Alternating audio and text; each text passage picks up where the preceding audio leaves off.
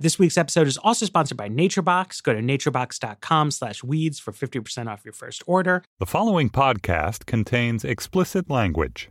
It's sometimes good to have that voice in your head telling us that, you know, something's going terribly wrong.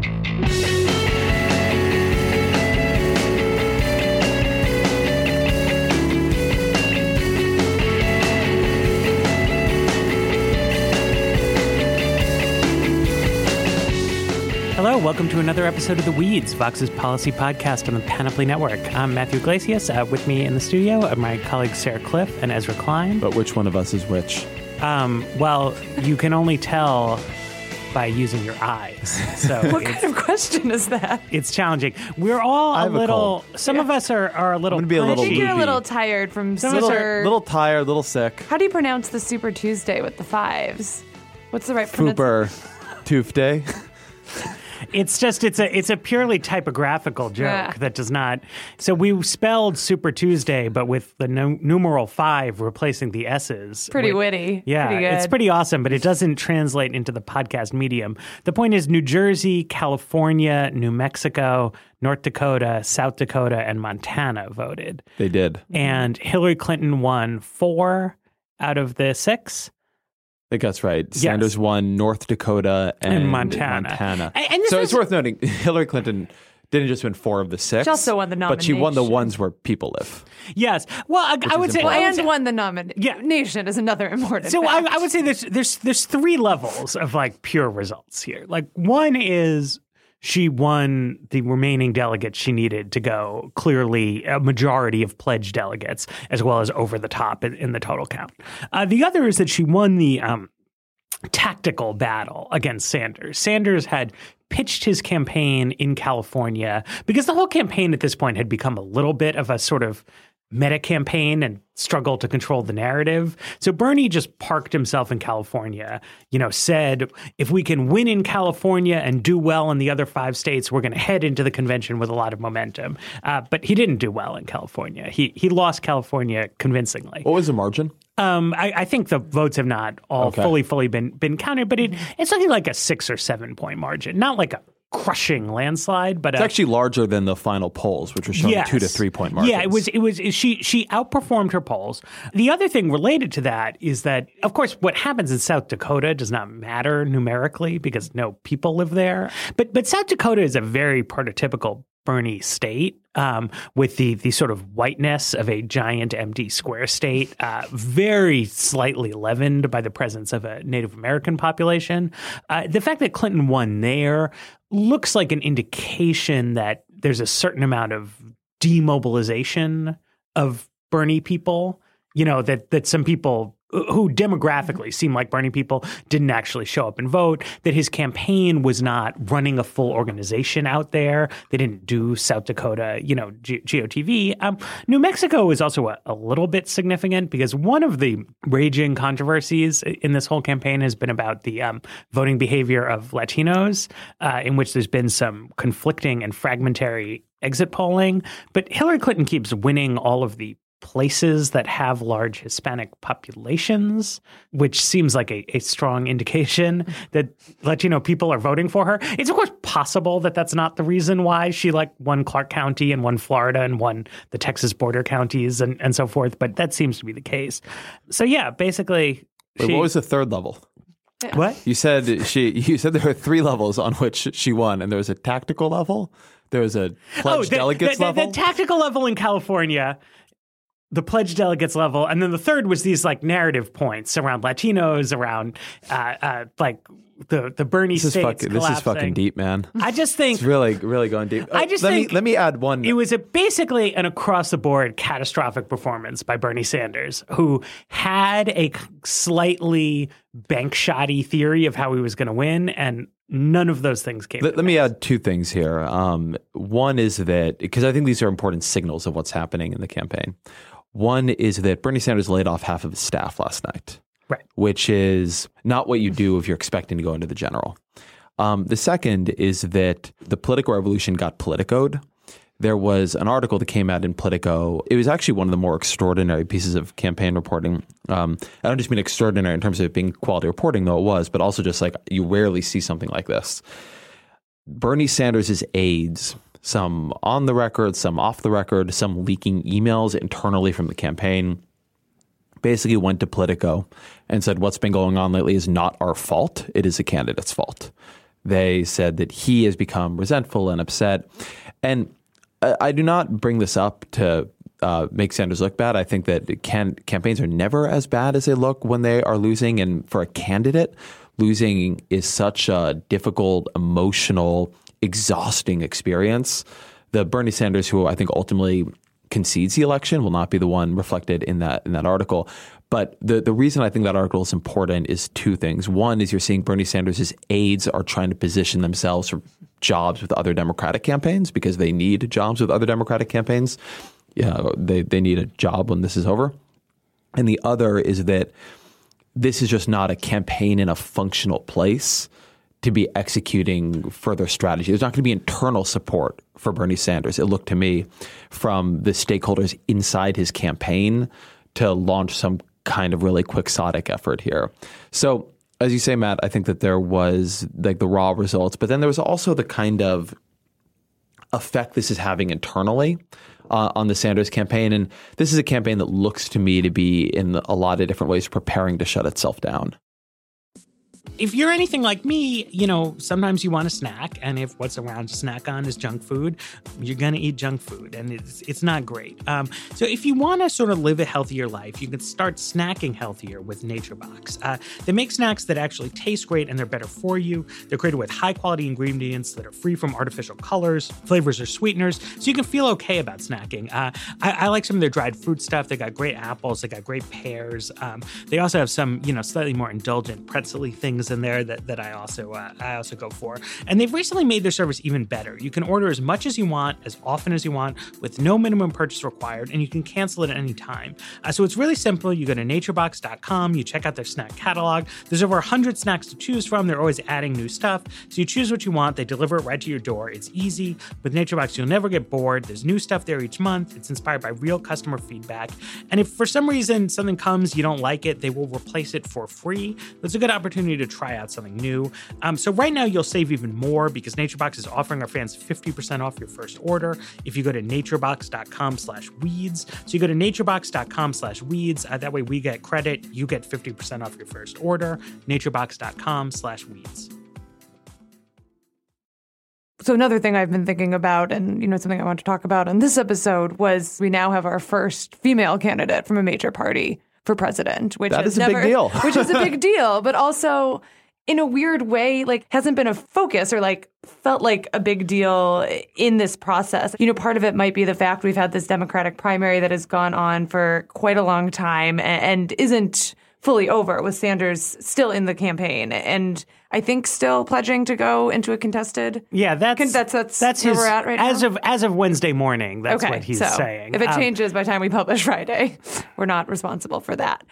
But we, you know, have our uh, first female candidate from a major party, which I think there's something interesting in um, one, the fact it happened, eh, but also two, that it hasn't really struck as like this big deal moment. Um, and that's one thing I've been thinking about a little bit and wrote about for Vox today, or I guess this will be two days ago when everyone listens to this, is that I think some of the things that have happened, women advancing in the workplace for young women who are looking at this election don't see it as much of a big deal. That, you know, they've graduated from college in the same sort of numbers as as men, actually in higher numbers, that they're going into the workforce with a very small pay gap, at least when they start, and have been Brig or Bernie's supporters, that it's not really just a story about Bernie bros. It's a story about young women supporting Sanders in higher numbers.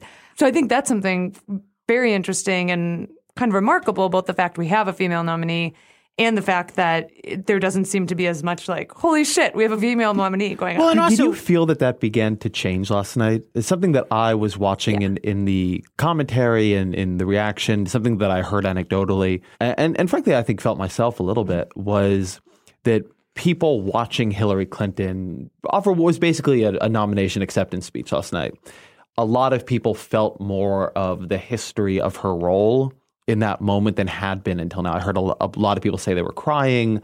I mean, did did you feel that that began to shift?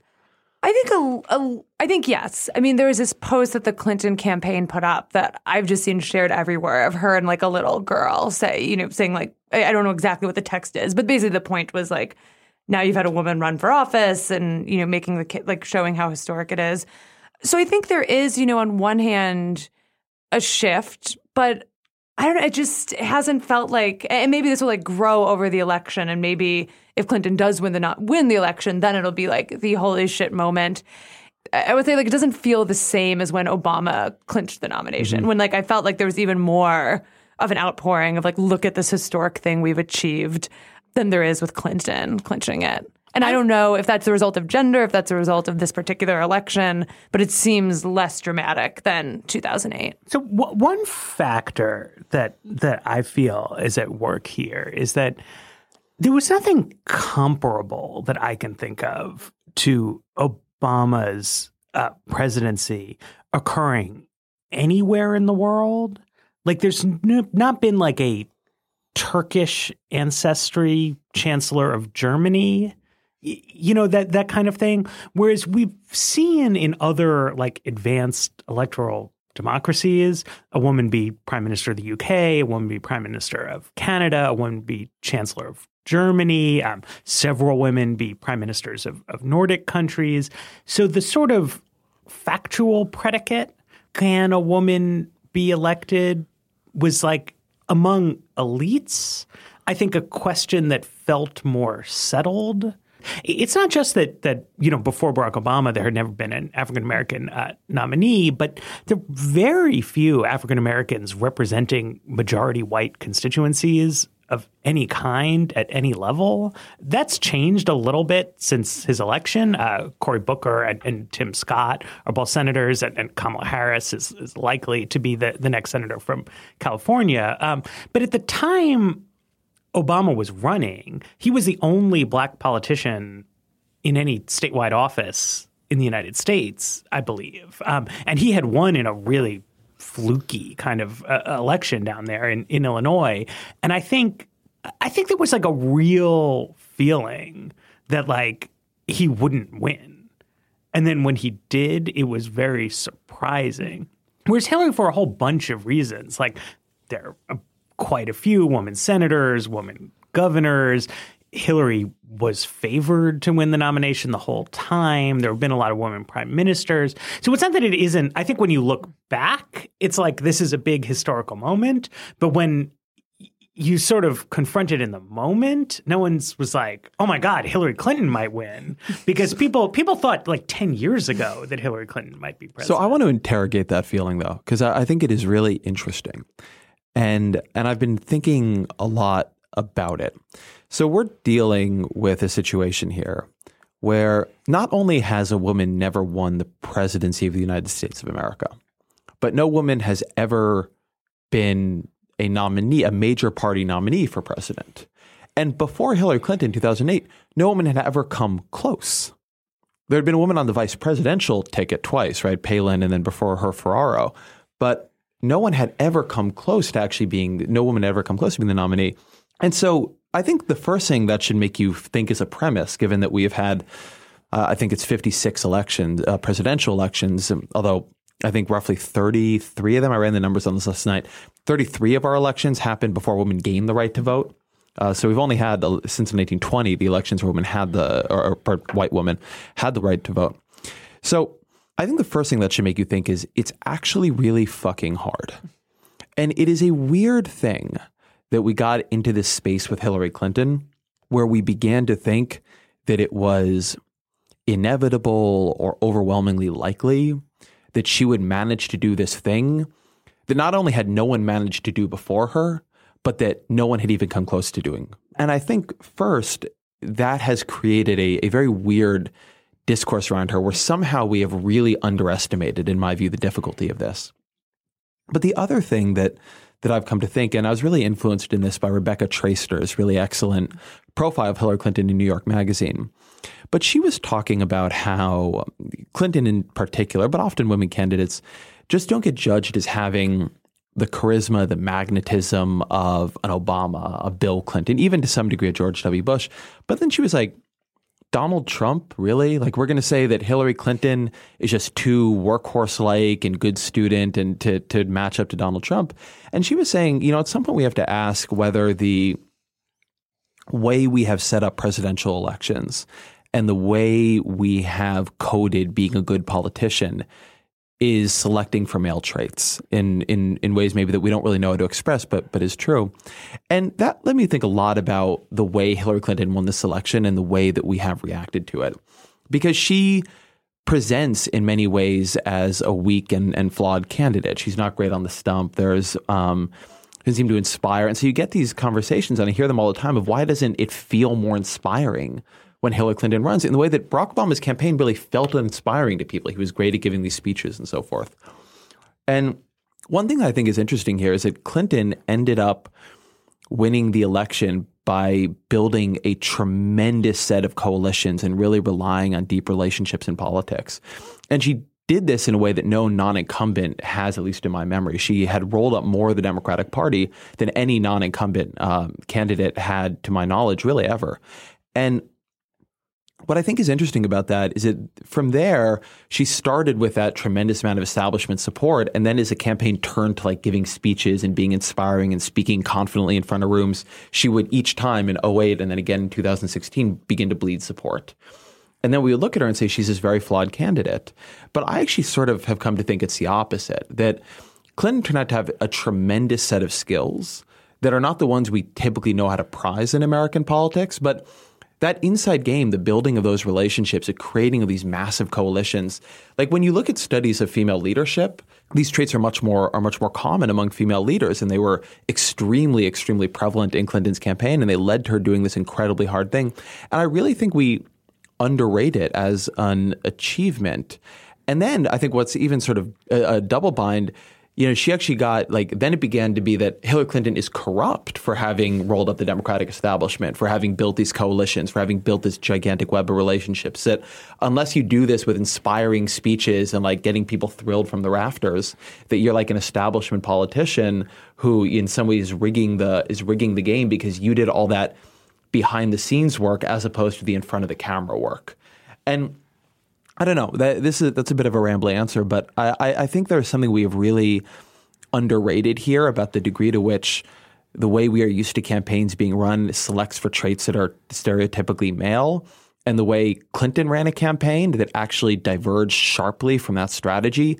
It worked, but we have, rather than I think being impressed by that, continued to sort of either dismiss it or in some cases scold her for it. Right. Like say like you didn't do this the right way that we're used to Right. seeing campaigns. This is something it's for a project I'm working on that you'll see on Vox.com in the next few weeks about a Good website. a great website I encourage you to read when you're not listening to this excellent podcast.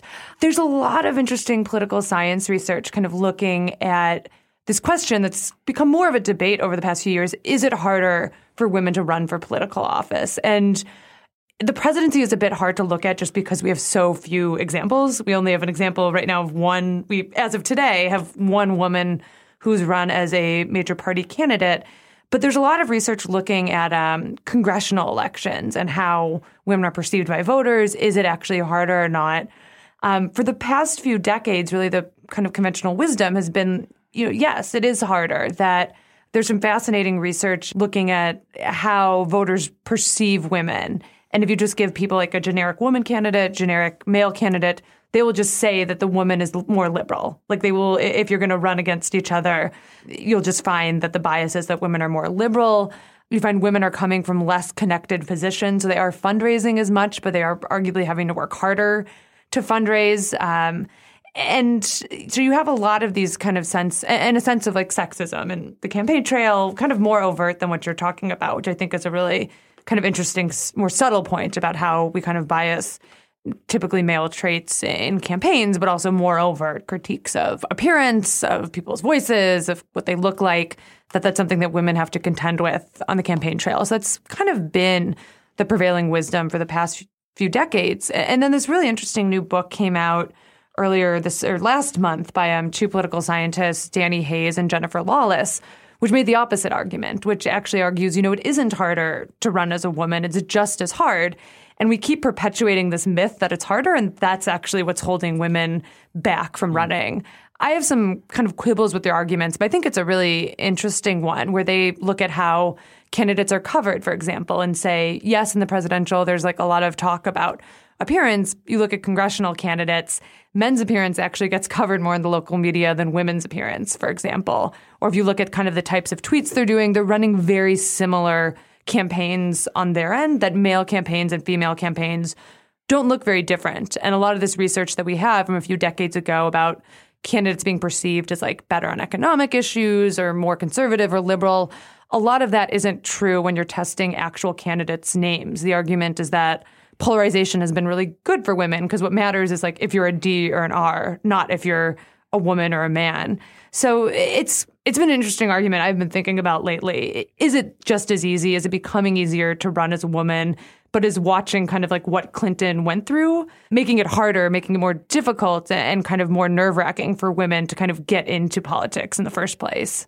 I think, you know, when characterizing that lawless research, and I think you find this with a, a lot of different kinds of studies that, that look at disparate outcomes between women and men, that there's like two different levels on which you can be talking. And one is like, do women face overt discrimination. And another is do women face structural barriers to entry right? And i think you see in a lot of the um, pay gap literature for example that there's relatively little evidence of like two identically situated women and men are like applying for an identical job and everything about them is completely identical but the woman is being offered less money. But then there's lots of evidence that women are held back by various large scale social conventions, that more of the people who are held back by family circumstances and, and things like that are women. Right. And that that's like why, on a society wide level, you, you, see this. And, and to me, I, I feel like that to frame the Hayes Lawless research in the most provocative way, you say, like, we've found that women don't don't face problems running for office. But what they really found is that women who achieve launch velocity do just as well as men who also do that, right? But there's like big picture reasons, some related to social norms and, and some related to structural consequences in workplaces more generally, it seems to me why fewer women put themselves forward. And like Hillary Clinton's life story, it seems to me pretty emblematic of this, right? That like they're young. Bill and Hillary are both like graduates of a top law school. They're both like off in low level but good jobs for low level people to have. Like their careers are off to a nice start. But then you know they get married they move back to Bill's home state. Because Bill is from Arkansas he can be a politician in Arkansas. Hillary can't really. Um, they have a baby. Bill is governor. There's this kind of two for the price of one rhetoric about how Hillary is a competent professional person who has the skills to be involved in government. But what that means in a practical sense is that she's like part timing, helping her husband out with his important job. They have this like career arc that spans decades. Now, eventually, Hillary is like a senator. She's Secretary of State. She's a presidential candidate. But by that time, their daughter is all grown up, right? Is out of the house. She's at an age when normal people are retiring. And she's like just now reaching this career peak. And by the time she's in a position to do that, she's facing a lot of problems in her political persona that aren't because she's a woman so much as they are because she's been a highly visible public figure for a thousand years, right? So, like, she has all this weird baggage from like the cultural politics of the mid 90s, right? And she um, used to have a Southern accent when she was First Lady of Arkansas. And she says she likes Beyonce's new album, and that doesn't seem legitimate to people, right? and it's just like, but so it's like on one level, she's not she, she's she's facing these problems really because she's been around so long. But the reason why the first woman who's in a position to win is someone who's been in public life for a bajillion years has to do with like the structural position of women in American society Sure, yeah, yeah, and, I- and American right. culture. I- and I think yeah. like they would acknowledge, I think the authors no, no, of the book would acknowledge would. that. I think what they would say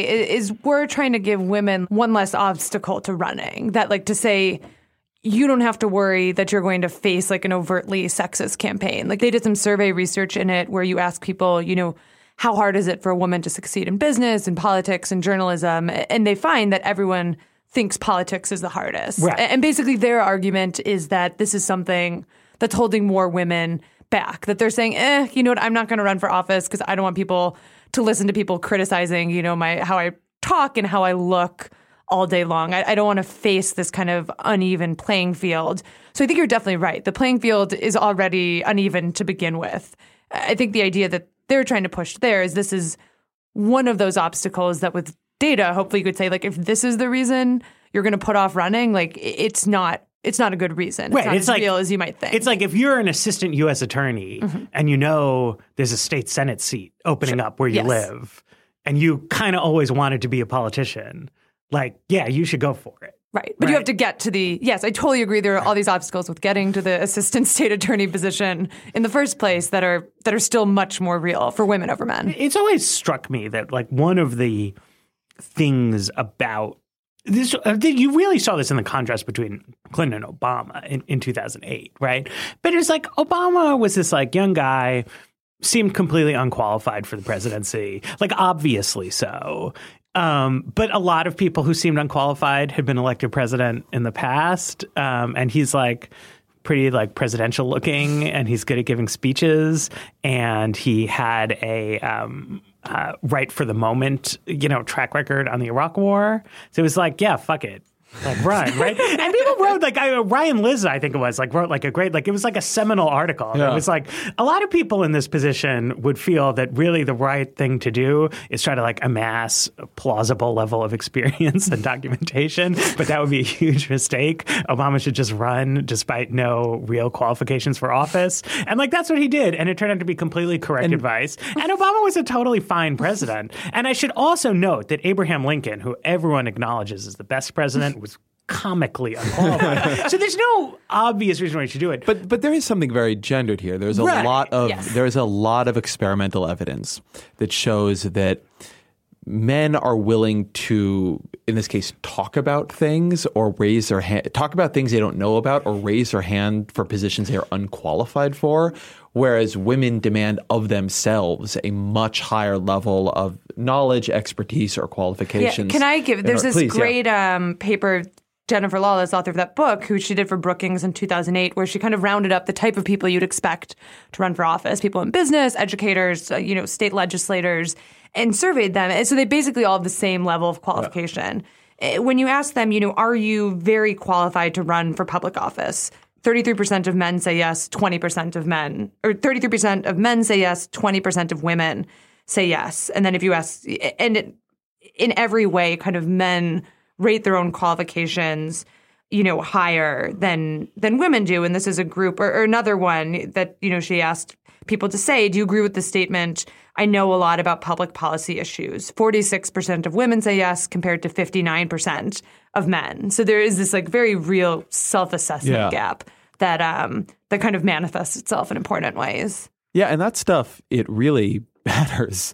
And then you you get on the other hand where I mean, and this is a place where I think you really see the gendered assessment of of Clinton in particular. Um, by the way, I do think Ryan Lizza's advice on this is right, and I think it's a reason Elizabeth Warren should have run this year. You should kind of run when you you have momentum. Uh, I think something you saw with Clinton is that experience is often not a huge advantage in American politics because you've just been around through different cycles of public opinion and have your name or, or at least your statements on a lot of different pieces of legislation that may or may not have worn well. But I think something interesting about Clinton is that if you listen to how people talk about her, and particularly even in how they praise her, you have this very traditional. Um, she's incredibly prepared. Nobody knows the briefing books better. You know, she's at every meeting. She's super attentive. I mean, you really hear about what is basically a super A student. And, and David Brooks wrote a column, uh, I think it was about a month ago. It got a lot of criticism where he said, you know, the problem with Hillary Clinton is that everybody knows how like what a hard worker she is, but nobody knows what she does for fun. Which also is not true. We know a lot about what Hillary Clinton does for fun. She enjoys yoga and hanging out with her grandchildren, uh, her grandchild. But nevertheless, there is this persistent thing where, on the one hand, you'll have uh, a you have these gendered expectations that have affected women in, in this way to make people feel they have to show beyond any sort of reasonable doubt how qualified they are, how hard they work, how conscientious they'd be in the job. And then once you've done that, people are like, well, you don't seem like any fun at all. I don't believe you right. Like listen you have to to, and Beyonce this was videos. true. This was totally true in 2008 as well, where like Obama just seemed like so fucking cool. and then there's the same thing. So I wrote at Matt's suggestion, I revisited an essay I wrote for Newsweek when I was 23 about Hillary, and basically writing about the same thing that you know. Well, she, let's actually turn to that because I want to I want to talk about that essay. But first, So what what what did, what did you write? You, you have a good piece today, looking back at this piece. Yeah, so- but tell us just like what was the original piece? Like, how did it come about? Yeah, so one of the great and terrible things of writing on the internet is you can find literally everything you wrote. So my high school live journal is out there, and this essay I wrote for News. it really is. It really is. Ezra can confirm that you know you can find my deepest, darkest secrets from um, Eastlake High School. But eh, what I wrote about, you know, er, today or today on Vox or Wednesday for everyone listening was this essay I wrote when I was 23. Um, it was called "Sorry, Hillary, Girls Already Rule." It was kind of this big package for Newsweek where I was just started my first job as an editorial assistant about um, kind of Hillary and gender, and I was the token millennial on staff. So I wrote from the kind of young person perspective. Were you called? Were, were we called millennials at that point? I don't know, but I I was think, def- I think it was still Generation Y. Okay. whatever I was. I was the youngest person on the politics team, and so I was asked to speak for the youngs in this cover package, and and I, I wrote an essay that's felt like weirdly kind of on the nose this election cycle too. About how Hillary didn't feel like a revolutionary candidate to me. One, because Obama seemed so cool, and Hillary seemed like kind of like too studious, you know, to me as like a very young voter. That that she she put out this uh, this I don't know if you guys remember it. It was like this really weird like Hillary for you and me video that it was like really trying to be fun. Like Obama had his like will.i.am tribute that like everyone loved and like everyone was watching and then Hillary clearly like tried to do it and just like didn't fit her personality. But then also writing about how, you know, a female candidate didn't feel remarkable to me because I kind of looked around me and saw women succeeding at the exact same rate as men. Like all of my friends were going to med school, going to law school. I was coming out of, you know, a very good private university, and, and everyone seemed to be on their way to great things. Um, you know, now at kind of Matt's suggestion, I decided to look at that essay a second time. And it's definitely true that a female candidate has begun to feel more remarkable to me as I kind of move up in my own career, where I look around and I see the very top leadership positions are very rarely filled with filled with women. I was thinking about, you know, I've worked at like four different newsrooms over the past eight years, and none of them have had a female editor in chief. Nothing against you or anything, Ezra. Um, and it it struck me as much more remarkable to think about, you know, as I've moved closer to those higher up positions, that those are still in 2016, even though we have heads of state who are female, we've had more leaders who are female, that it's still quite remarkable to see a woman kind of push against all the obstacles Matt was talking about and make it to, you know, be on the cusp of making it to the very top position and much more meaningful to think about think about that kind of change and kind of what kind of leadership example it's going to set for a lot of women in the future. You also had a chart in there I thought was really interesting, and, and I've heard this discussion a bit throughout the, the campaign that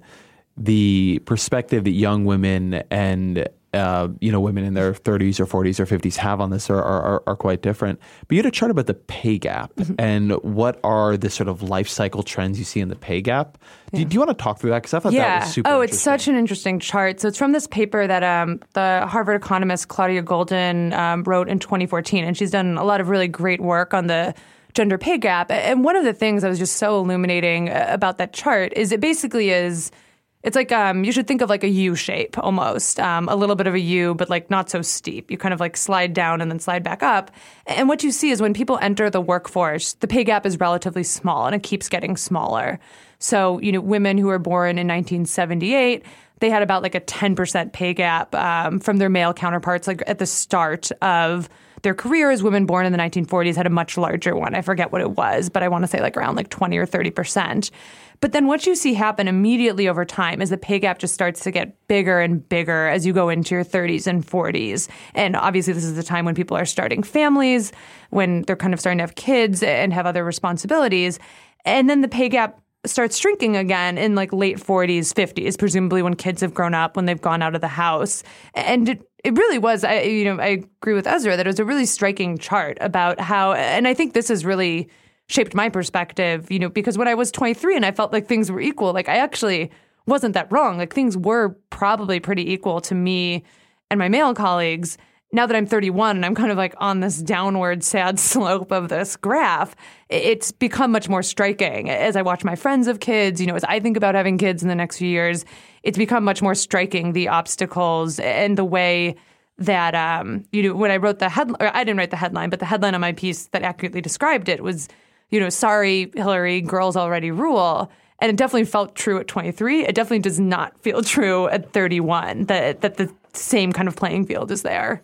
And something that I think matters about that is that, like, you connect that to research that Matt you wrote about recently that women really do govern differently, and they mm-hmm. govern differently. It seems from the research you were talking about, connected to a bunch of these issues that they are sensitized to some of these questions, and so they just give them a higher priority. So so electing women around some of these concerns isn't just representational, but it's actually ends up addressing them more directly. Yeah, th- this was interesting to me. We know, I mean, you just look at voting, right? And So, like, women are more liberal than mm-hmm. men in the aggregate. So, if you were just like put a blindfold on and guess, you know, if, if you just break Congress out by gender, you'll see very different voting behavior. But that's because they're in different political parties.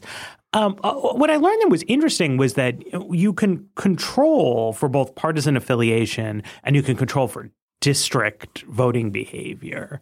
Um, and you still find that men and women vote differently, that just elected officials are constrained by party affiliation and they're constrained by district politics, but they are not by any means like you know, uh, in a straitjacket. They have some autonomy and they can like you know, do what they want to some extent. And women office holders pay more attention to issues related to childcare, family life, women's health. Um, so, you know, some things that are super duper specifically women, and then some other things that are just loom a little bit larger in, in women's life. Um, they also pay more attention. Uh, so, some research finds to the impact of policies on the neediest people.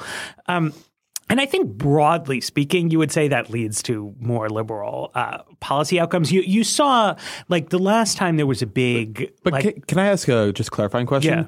Is what that is the takeaway of that research it leads to more liberal policy outcomes or that holding liberalism constant it leads to a different prioritization of policy. Well, that's what I was going to say. It's yeah. it's a little bit difficult to fully parse. I mean, I think if you say on a high level, Congress is going to spend more time worrying about childcare policy.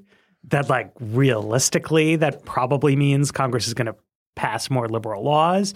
Um, but but the finding really is that they talk more about the issue. And in principle, I mean, I, have heard it raised that one reason the cost of daycare is so expensive in DC is that the industry is overregulated. Um, I don't know if that's true. I haven't looked into it, but that is like a right of center take on childcare and the an example of the kind of thing that a conservative woman politician might think to put on the agenda, whereas a conservative male politician is maybe just not that interested in the whole subject. Mm-hmm. And like if forced to talk about childcare, would probably send his staff, be like, what can we do on this? And come back with the answer. Well, you know, we need to change this rule that says the kids all have to be on the first floor. That's like grossly inflating costs, blah, blah, blah. But it really does like the agenda space matters a lot. As far as I know, the United States Congress has never taken up the question of whether childcare facilities are regulated excessively stringently. Um, there have been a lot of congressional Republican majorities who have put on the agenda a lot of deregulatory initiatives, but like they you know, it, it, seems like as a caucus, they are not that interested in this whole question. And that is very plausibly related to the fact that there are very few women mm-hmm. in the Republican caucus. And, and one line of research shows that the impact of women in legislative bodies is multiplicative, right? That as women reach critical mass, their male colleagues also start spending more time addressing these kind of questions, mm-hmm. presumably because to an extent you have to participate in the discussions that are happening, right? When there's 10% of, of, the people in the room are women, the men can ignore them. When it gets to like 30, 40%, you have to come up with, with mm-hmm. something to say. And that's, you know, it's a weird thing about a presidential election, right? Because the president is just one person. So, like, Hillary Clinton is obviously not going to say, statistically speaking, I'm more likely to be a 10, right? Because, like, she just has her policy agenda. Um, but it, it the the point is that it it matters in the aggregate. I think it matters more than people think. I think it sounds like a sophisticated thing to say to be like, look, I'm going to vote for the person who I agree with on the issues, not based on a crude gender heuristic. Mm-hmm. Um, but actually, most people are in fact voting on the basis of fairly crude heuristics mm-hmm. in life, and it would be weird for a person with deeply liberal convictions to go vote for a Republican politician because it happened to be a woman. But at least in primaries, like this really does matter. It seems like one of the most effective ways to get more attention mm-hmm. paid to a certain suite of issues is to try to put more women in. And I think you're right. It generally like does align with a liberal set of issues, but not always. One thing that's been interesting looking at some of so this is all about Congress, not about the presidential, but some of the more recent research suggests kind of less. So, so you definitely did used to see a lot of female legislators working together because they tend. I think some of that reflected just being more moderate in their views.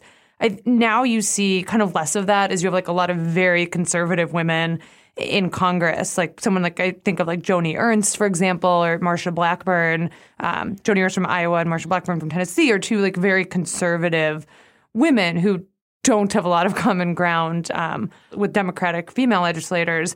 But you, you do see them, like, kind of to Matt's point, like changing the issue space. When you had this debate about Planned Parenthood and how should we regulate Planned Parenthood, it was kind of, it, it was a very female heavy committee having that debate. And obviously with very little agreement about kind of how we should regulate Planned Parenthood. But you had um, Representative Blackburn from Tennessee chairing that committee and kind of pushing that discussion forward. So I think it changes I, th- I definitely agree. You can see in real time like how this changes the issue space.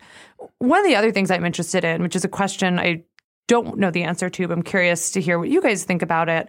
So Matt wrote this piece um, a few, I think, at the beginning of this week about the consequences of having a female president, and he cited some really interesting researcher research from. Um, a woman named Amelia Showalter who basically made the argument that as you rep- as you elect more women, it increases the representation of women elsewhere. So you could expect electing a was it like electing a senator leads to gains in a state legislature? Yeah, so she looks it? at governors and senators okay. and then subsequent gains in, in state legislatures to Got exploit it. the difference between Yeah. States. So one thing I'm interested in that research that I just like haven't really come to like a firm conclusion is like how how a Clinton run, possibly a Clinton presidency kind of fits into that. Because on the one hand, you could see like the very happy tale of Clinton encouraging other women to run, saying like, yes, it can be done. Or you can say, see women looking at like the very specific example of a presidential race and like what like bullshit Hillary has had to deal with, like the things Trump has called her, kind of just this constant barrage of sexism that doesn't really happen in congressional races. Congressional races are much more boring and like a lot less like kind of mudslinging. So I, I feel like you can't you like nothing that happens in a race with Trump happens in any other race. but I don't. How do you? But I think that's also part of it. Like you can't really extrapolate as much. Totally, yeah. But how do you guys think about like when you look at like that research? When you look at the election that's happening right now, I'm I'm pretty torn on whether this like tells women like yes, it's a good idea to run for office, or like oh god, like stay away from like this terrible mess. I have a strong suspicion that having a woman in office will spur more women to run for more things. Because I think it's not just about, you know, fear of of facing certain kinds of uh, attacks or, or whatnot, but seeing what the result of facing that all is, right? So, I mean, I think there's like a, a, real question. I mean, I think nobody really knows, but like, what is the upshot of like Donald Trump tweeting gross things about Hillary Clinton, right? It seems very plausible to me that the upshot of that is that um, conservative leaning women are going to be like demotivated to actually go vote for him and he's going to lose the election, right? And like people will will see that that Hillary like she stood strong, she mm-hmm. fought for us, and you know all the the stuff she says, and like wins, and people will feel a greater level of mm-hmm. confidence about the like slings and arrows of, of outrageous fortune. Um, the, the other thing about about Hillary as, as president that I think is uh, difficult to look at based on past research, but is a real difference between Hillary Clinton and um, some other woman political figures like like Chancellor Merkel or, or Prime Minister Thatcher, is that she has a inner circle that features a lot of women. I mean, uh, many, many, many more. We, we don't know know who she's going to appoint to high level White House positions, but like you see her State Department cast of characters, her her, her campaign staff, um, and you know, obviously there is a lot of difference between individuals in that. But not only has every president that we've ever had been a man, but every male president we've ever had has had a mostly male group of like cronies. And you see with Obama, Obama is actually a, a very salient example because he has in some ways appointed more women to high office than than any other president by far. I mean, the uh, woman Supreme Court justice, a woman Federal Reserve chair, uh, but these are primarily positions that, though extraordinarily important, do not have as their key role like sitting around the table with Barack Obama hashing out what they're going to do next, right? And like that kind of crew, you know, the chief of all his chiefs of staff have been men, for example. Um, and you know, the Democratic Party is primarily composed of women. It's actually a little bit remarkable that you would have like one after another after another in a row of male chiefs of staff, right? And Clinton will change that not just not just like one woman at the top of the org chart but actually many more women at the top of, of org charts than we've had before in the political world.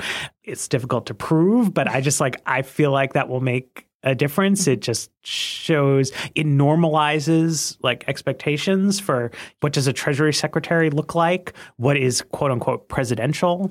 I agree with that. Okay there was a great, there was a great, actually, uh, there was a, a very funny Buzz, BuzzFeed article that, that I saw recently, and it was a, uh, about the recent uh, G8 summit. And it, it, it was like a, the, the jokey premise was that embarrassingly, seven of the eight people had all shown up wearing the same outfit. um, so, and, and, and Angela Merkel hadn't gotten the memo. Um, and that's just because it's like you have a certain idea of like, this is like the leader of a country looks like this, right? And it's like, it's, it's like laughable, but you can, you can broaden that. To make one other point on it, I think that we have a lot of visibility into top level appointments. We obviously have a lot of visibility into elected officials, and so you know we can we can do counting there, right? We can do the counting of House and Senate. We can do the counting of presidents. Um, my wife Annie Lowrey, when she's at the New York Times, did a lot of great articles on the gender dynamics of Obama's top staff, and found that it was at least at that time quite unbalanced. But one thing that I think is really important here about in terms of what all that looks like 10 years from now, 15 years from now, is who is getting put into key positions that are low enough on the totem pole that we actually don't really have a good way of tracking them. So, on the one hand, it is a case that a president who wants to change the gender dynamics of his cabinet can, you know, kind of scramble and, you know, mm-hmm. find a woman secretary of agriculture. Binders full of women. Binders full of women, exactly. But I think that something that would be important about a Clinton presidency, and would be important in, in but not just about a Clinton presidency, but also about a female Secretary of Defense or a female Secretary of Treasury, is that what I think you need in order for these ranks to be full of women in a very natural, organic way in 10 years or 15 years is people who are appointing women to key junior positions now and then making those women their kind of trusted young advisors. And that isn't something that you can impose from up high very effectively, and it isn't something you can track from outside very effectively. But I think there's good evidence, both like actual actual studies and just in my anecdotal experience of, for instance, Hillary Clinton's State Department, that you just see a lot more of that when women are in key positions of power.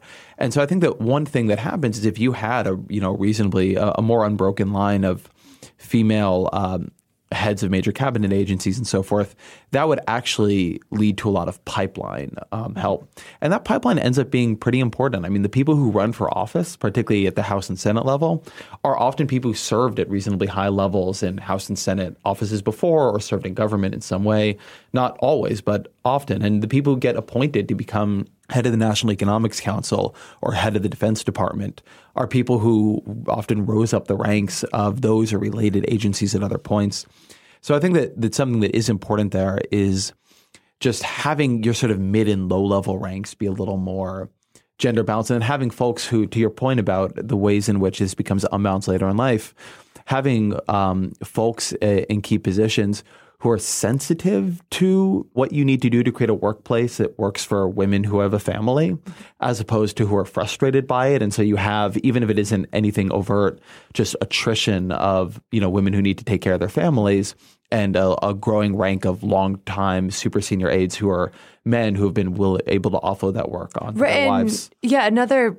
So I agree with all of that. And, you know, another thing when I kind of think about the government, I go back to this Claudia Goldin paper that had that graph we were talking about earlier. And one of her interesting findings is that you see the biggest pay gap in jobs that reward like very long and flexible hours. If you look at um, pharmacists, interestingly, have like barely any pay gap because they're so insertable for one another. Like you, there's no kind of skill that accrues to being the person who stays the longest when you're a pharmacist. You just get paid for that extra hour or not. So you see like very little pay gap among um, pharmacists.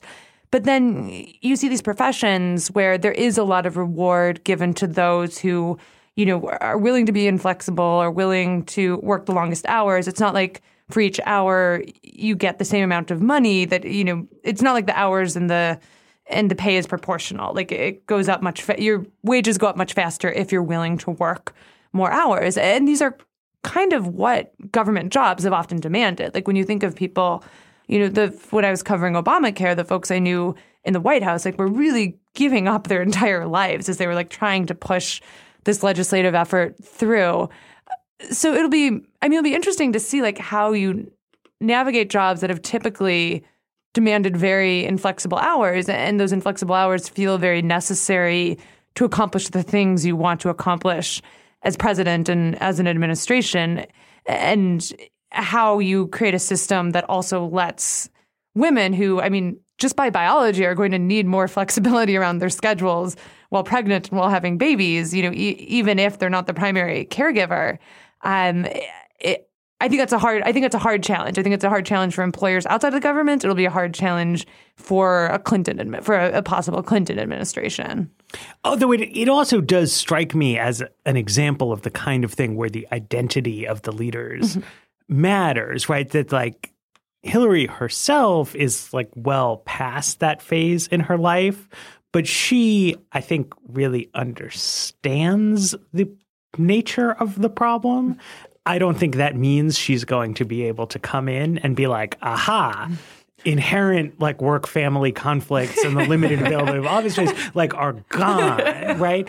But it does matter, right? At the margin, if like the president and the chief of staff and several other like senior policymakers are themselves not just like women, but mothers who have like experience with personal experience with these problems and close friends and confidants who also do to be a little bit more mindful and a little bit more creative. You know because the, the nature of like hard problems right is that one way you can react to it is be like damn that's a hard problem. Like let's just bracket that and like move on right? Like I, we're we're looking for the low hanging fruit here. And the other way you can think about it is like this is like one of the most profound challenges society faces. So we're going to try to like chip away at it right? And it strikes me as just much more likely that President Hillary Clinton will try to chip away at that in the executive office of the president than Barack Obama or Bernie Sanders would. And like I, that's not based on like a white paper or even Donald Trump. Yeah, right. Even Donald Trump, who is legendarily sensitive. To, But I mean, I don't want to bracket it off as a hard issue, but it's also a really hard issue because, like, especially when you're in the middle of like big legislative pushes, there really is a, a value to being able to work longer hours. I, I don't. Know, it's. I'm curious to see like how much leadership, like what the margin is where you can affect that, and like how. As a commander in chief who's like aware of these issues, like how you balance them against like your own legislative agenda. It's it's a hard issue. I wouldn't put it in brackets, but it's hard. no, no, no. I mean, obviously it's hard, um, but but like that's. I, I, I really do think that like that's why like identity matters, right? Because if there was like an obvious fix, right? If it was like, well, what we need is to listen to the American Association of University Women and their proposal to issue Executive Order Seven, mandating that like everyone doesn't have this problem, then then like Obama would do it, right? Like women's groups would lean on him, and like even if it like cost eleven billion dollars, you know, like they would go get it done. But like because things that are really hard and don't like have an obvious answer take a level of personal commitment that that other things don't. That executive order seven sounds pretty good. Yeah, we should pass that. We should get on the administration and pass that one. It's Emily's future list. episode of The Emily's list Weeds. really needs to step it up. All right. All right. Though. There it is. Thank you. This has been another fun episode of The Weeds. Thank you to our producer, Afim Shapiro, to my colleagues, Sarah Kliff and Matt Yglesias. The Weeds is a Vox.com and Panoply production, and we will see you next week.